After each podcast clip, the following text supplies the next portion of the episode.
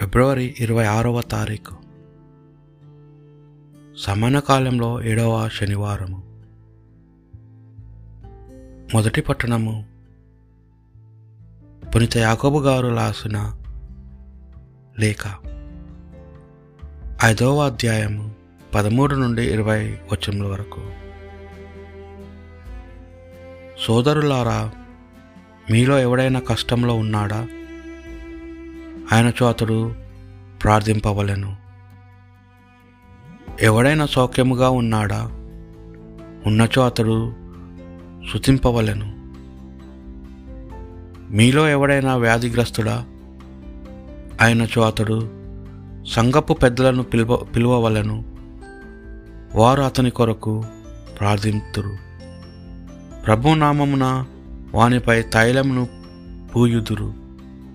విశ్వాసముతో చేసిన ఈ ప్రార్థన ఆ వ్యాధిగ్రస్తుని రక్షించును.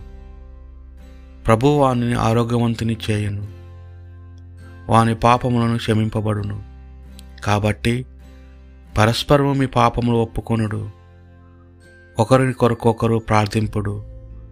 అప్పుడు మీరు స్వస్థులు అగుదురు.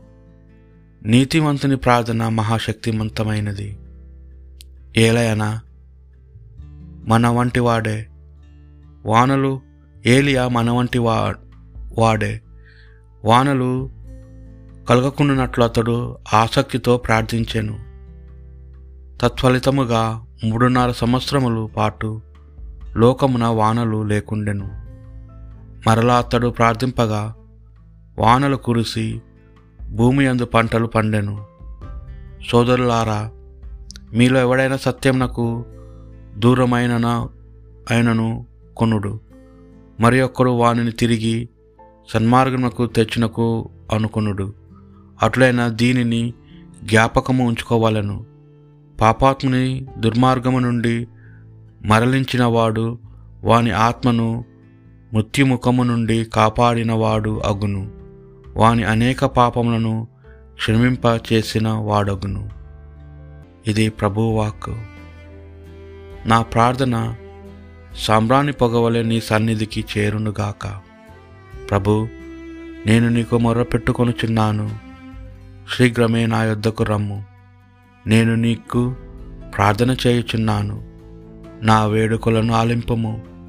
నా ప్రార్థన సాంబ్రాణి పొగవలే పైకెత్తి నా చేతులు సాయంకాలపు బలివలే నీ సన్నిధికి చేరుకునుగాక నా ప్రార్థన సాంబ్రాణి పొగవలే నీ సన్నిధిని చేరునుగాక ప్రభు నోటికి కావల పెట్టము నా పెదవులు వాకిట గస్తీని నియమింపము. నేను నీ మీద దృష్టి నిలిపి నీ శరణం తిని నన్ను మృత్యువాతను పడనీయకము. నా ప్రార్థన సాంబ్రాణి పొగవలే నీ సన్నిధిని చేరునుగాక పులిత మార్కు గారు రాసిన సువార్త సువిశేషంలోని భాగము. పదవ అధ్యాయము పదమూడు నుండి పదహారు వచనముల వరకు.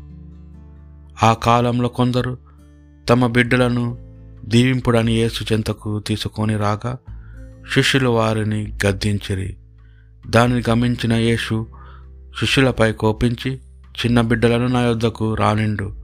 వారిని ఆటంకపరకుడు ఏలైనా అట్టివారే దేవుని రాజ్యమును అట్టివారిదే దేవుని రాజ్యము అని పలికెను. మరియు ఈ పసిబిడ్డ వల్ల ఎవరు దేవుని రాజ్యంను అంగీకరింపరో వారు దేవుని రాజ్యంలో ప్రవేశింపరని మీతో నిశ్చయముగా చెప్పుచున్నాను అని ఆ బిడ్డలను ఎత్తి కాగులించుకొని దీవించాను. ఇది ప్రభువు సువిశేషము.